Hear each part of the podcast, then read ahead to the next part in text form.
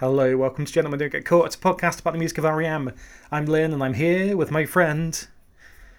Ali. Indeed. Not that your name is Ali Indeed. I was just sort of agreeing with you. That is my name. Yeah, is, oh, okay. Fair enough. Things have changed rapidly. What are we talking about? Strange Currencies. Strange Currencies. Track 6 on Monster. Here we go. Yes. What is a strange currency that you've used, Lynn? He said in a really cheesy attempt. I feel like anything I say this is going to sound kind of xenophobic. It is. Yeah, I set you... I set the strangest currency that I have used, Scottish pounds. Excellent. No offence, Scotland. That's a thing, actually. A weird thing for non-UK listeners is that the banknotes in Scotland, there are different ones that aren't the ones that are from... England. They're still correct. It's still the same kind of money. It's the same. Mm-hmm. It's the same money. It's the same currency. It's just it looks different. And literally, when I came back from visiting you in Scotland, I came back with some Scottish £10 notes in my wallet because I'm old school and still carry cash sometimes. Traitor to my generation that I am. And yeah, like one shop who will remain nameless, they wouldn't take it. They were just like, I don't know what this is. I was like, it's Scottish money. It is valid currency. And they were just like, nope. And was it a big chain? I don't think so, no. Okay, because I'm like, it's the kind of thing that I can imagine that small shops down south, as it were, might not take, but I would have thought like big shops would take it. Yeah. Yeah, it is one of those like... You should get out more. Well, the first time I ever saw Scottish currency, I was working when I was in sixth form on a Saturday job at unnamed major British department store chain. And that was the first time we saw Scottish money. And I'm pretty sure the first time we saw it, I was like, I don't know what this is. It was like, yeah. Like, I think had it been a teenager who... was just like young and callow as you were, I would have Indeed. Been, but I was kind of like, it is valid currency, and then they were just like, no, still can't take it. I was like, fine, I'm not going to press the issue. I didn't say that because that would have been really like, I don't know, just weird and kind of borderline rude. But no, I see what you mean. It just was like, oh, for goodness sake. We live in a weird country, Ali. We do live in a weird country. A weird composite country. Yep. Tell you what, again, we're doing it for the second episode running. Just beating around the bush and not talking about the episode. But I have started probably last 3-4 months listening to the New Statesman podcast, which I'm hoping they will do a reciprocal plug because it's only fair. But yeah, they're doing a new series on like devolution matters, and I was kind of like, that is especially interesting now that I know someone who actually lives in a bit of the UK that isn't England. So yeah, plug for the New Statesman podcast. There, cool. If you're eager. So I was going to say the song. I'm happy to get to it because I quite liked it. Yeah. Okay. Roll with it. Roll with it. Keep rolling. It was appalling. It's lower key. It's a bit more straightforward. It's a bit of a mid-album slowdown. Yes, it's definitely a change of pace to the previous track. Slowdown, slightly melancholic love song. Yes. I think that's a good label. Thanks. Yeah, so that's where we're at here. They've still kept the guitar distortion pedal going. Yes. Yeah, they didn't disconnect that. They've toned it down compared to the previous tracks, but it's still like no, this is Monster, and Monster's thing is that we have to have some growl on the guitars. Yes, I feel like they've really turned it down on the vocals. Much more than the instrumentation. Because you can actually hear them this time. Yes, you can out most of what Michael Stipe is saying. Yes. Yeah, I should correct myself. It's not that you couldn't hear them before. It's just because they were buried enough in the mix. You knew that you could hear that they were there. Just it was kind of hard to pick out what he was actually saying. Whereas this is much clearer and higher up in the mix.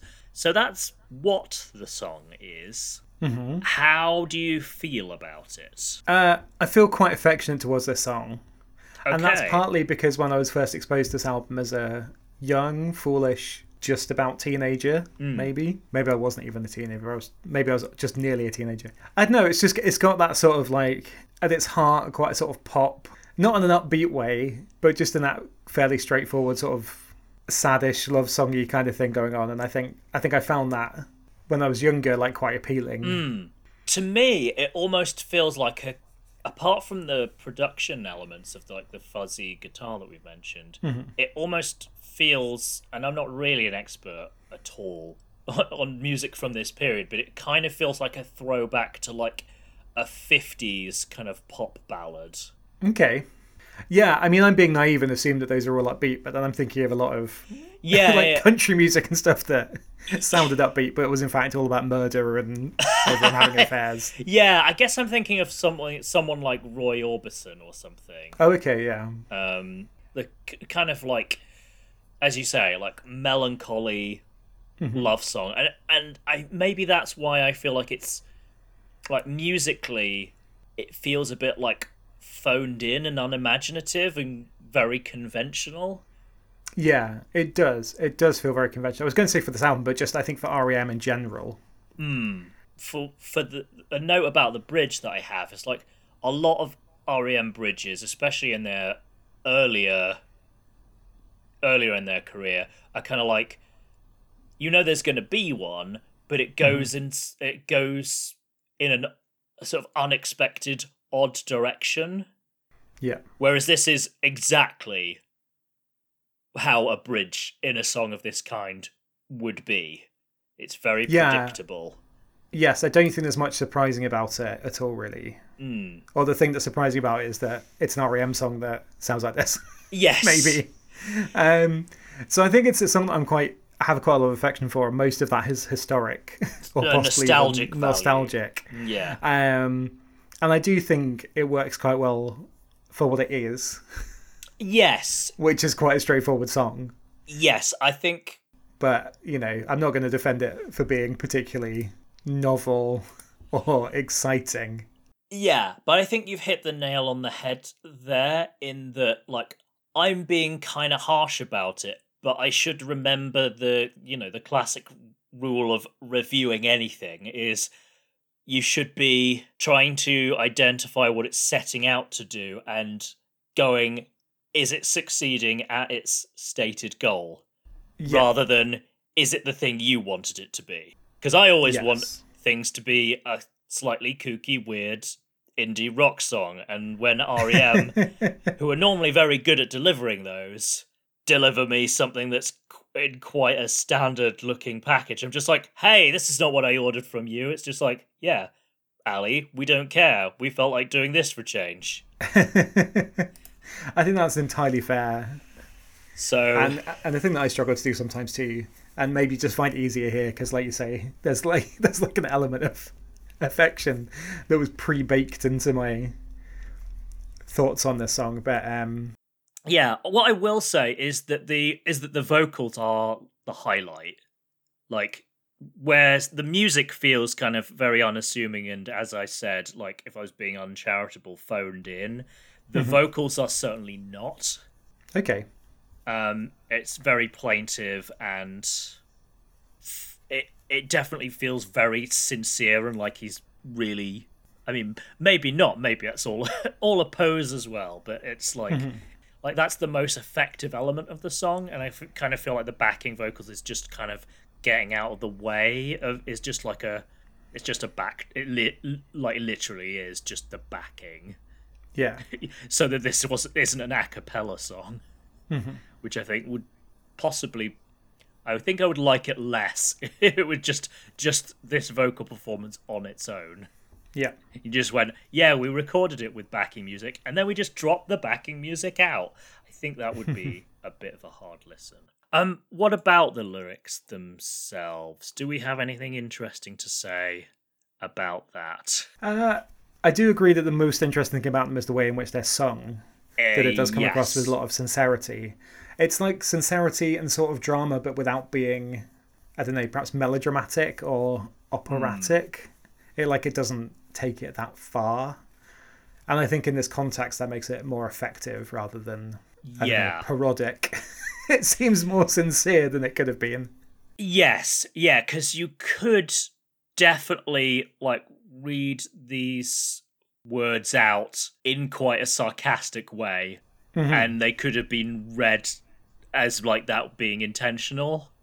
Yeah, because it is again, there's nothing in it that's kind of like there's none of their kind of like characteristically like interesting turns of phrase. It's very conventional, and it kind of feels like almost anybody could have written this who's kind of gone through like the how to write a pop ballad, 101 class. Mm-hmm. But so that does make it kind of like a weird sort of interesting exercise for them to do as a band. It feels almost like, I don't know. This is so pretentious, but like it's a thought experiment. Like, what if we're kind of known for being this kind of band? We're like 7 albums in, and we're just instead of being weird and interesting, we're gonna try and be as conventional and by the book as we possibly can, and still hopefully produce something good. And I feel like they sort of half succeeded. And it definitely, I think it fits nicely in the album, but just like, if you were to isolate it completely on its own, it doesn't stand up to much scrutiny. No, I think that's fair. Yeah. But... Sorry, I feel like I'm being kind of mean about a song that you have warm feelings towards. No, because I think all of your criticisms are valid. And I don't really disagree with them. I just sort of like it, yeah, to an extent, in spite of that, because I think it has enough sort of redeeming qualities. But is it but like the worry. Way that I this is not like, oh, I just really attached. I think the song is brilliant in every way, and you're just like, no, actually. Hello, my name's Ali, and I am here to spit on your childhood or your early adolescence. No, but maybe it's a bit like. Maybe, I'm sure in a less extreme way. I am very affectionate about the Wayne's World films because I experience them when they are supposed to be experienced, i.e. in my kind of early to mid-teens when that's, that. Well, I'm happy to slag off Wayne's World if you want me to. Feel free. Feel free. Like, it's been a long time since I saw either Wayne's World film, but... And we all know that, well, both of our loyalties are really in the Bill and Ted camp, but... Yeah, absolutely. That's something we can always agree on. We can always come back to. Nilla. I think I probably saw it before Wayne's World, but it must have been at a vaguely similar time, and I think I don't know. I never really established an affection for Wayne's World in the same way that I did as Bill and Ted, but like you say, maybe it depends on where you saw them.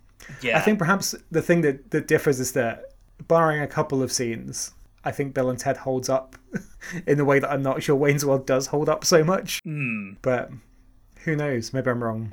Yes. Let us know, listeners. Are you in the Bill and Ted camp? I'm 2/3 the way for watching Strange Days, which is a lot. And so it's taking me a while to get through it. But it's all right. It's interesting. I don't think I even know what that is. I know. I had to buy it on Physical Media Alley for the first time in 3 or 4 years. Because it's not available on streaming. It's not even available on streaming to rent. Okay. Is this... Because I think I know of a movie called Strange Days that has Ralph Fiennes in it. Yes. That is the film you're thinking of. Okay. 1996's Catherine Bigelow directed, James Cameron written, Strange Days. I am aware of this thing, but I have not seen it. I mainly know it as a poster. And I'm kind of like, Ralph Fiennes played a rock star? That seems very... Yeah, well, this is the thing that I found really bizarre when I was looking for it, because I was trying to catch up on essential 90s films that I'd not seen, and early 2000s, 90s into early 2000s, that kind of thing. But yeah, I was shocked for all of the names that are attached to it: Ralph Fiennes, Angela Bassett, and then Catherine Bigelow and James Cameron, and it's not available digitally, at all. Yeah, that sort of implies that maybe commercially it just sank a stone. I think it was a flop. Yeah, at the time. Certainly a curio. Indeed. But just it reminded me partly because I've not sat down and watched Johnny Mnemonic, another Keanu Reeves joint. Mm. Which, as everyone calls them. So this is another piece of history, and I believe it's set in 2021, so I need to get it done before the year's out. Oh no. Yeah, because I forget what I was listening to just the other day that pointed out that like Blade Runner is in the past. 2019, yeah. I know. November 2019. Yeah. Yeah, but the book Do Androids Dream of Electric Sheep was set in like, is it the 90s? Is it 99 or 96? I don't know. Or something? It's something crazy. You are far better read than me, Lynn, because you're only in that kind of sci-fi thing. But I think it's like the late 90s, and then they set the film back because by the 80s, by the time they filmed Blade Runner, 15 years after the book came out, that was a bit too well. That's kind of around the corner. Exactly. Yeah. Well, it's when like Terminator 2 is like 1997. It's like you set this in you made this film to come out in 1991, and the big event happens in 1997. Yeah, it's crazy. It's weird. Anyway. It just makes me feel a bit. It makes me feel a bit sad because you look at all this stuff, and obviously it felt like technology and things was moving so quickly that. Even though, you know, a lot of these things we've talked about, books and films weren't meant to be an entirely realistic depiction of the future. You know, you got to a stage where people are being like, oh yeah, 30, 40 years in the future, like things will be radically different. And then I look back and you feel like the last 10, 15, 20 years, it doesn't feel like much has changed. Which is weird because in a lot of ways it really has. It's just been in kind of quite mundane ways. Mm. Yeah, I think that's the difference. Not these kind of big technological I was gonna say leaps, but you know what I mean, like you say, it's been more mundane, perhaps more subtle and boring, quotidian. I think some of it comes from the fact that the big technological changes in like the mid 20th century were just like on huge scales. Yes. Like you're talking about atomic bombs and space travel, and it's kind of like, yeah, quite by comparison to that, like social media is kind of like, that's kind of a bit mundane. On the other hand, yeah, when you put social media in the up against like intercontinental ballistic missiles, you're like, oh, yeah, maybe it isn't so bad. It's all a question of perspective. Maybe it's a question of perspective. On the day of recording, crazy. Just to give the game away, Nadine Dorries has been talking about how she wants how social media is a really pernicious influence on everyone's lives, and it's kind of like, well, that is a reasonably, you know, fair point, but also you kind of undermine yourself when you've got a history of being an internet troll yourself. Yeah Hopefully by the time this comes out, she will no longer be culture secretary, but I suspect that's too much to hope for. Smash the system, etc. The perennial refrain. Yeah quite. Yep. Or at the very least, abolish the Tories. Right. on that, not entirely connected to the song. No, not particularly, but that's fine. Strange Currencies. Maybe that's the other link. Yeah. Strange Days. It's just a similar title. That's very prosaic. Just like the last 15 years or so. But there you go. Nothing feels exciting anymore, and it makes me sad. Oh, maybe man. Maybe that's just getting older. Just making it bleaker and bleaker. Yeah. It's one of those days, I guess. Right. Okay, thanks for listening, everyone.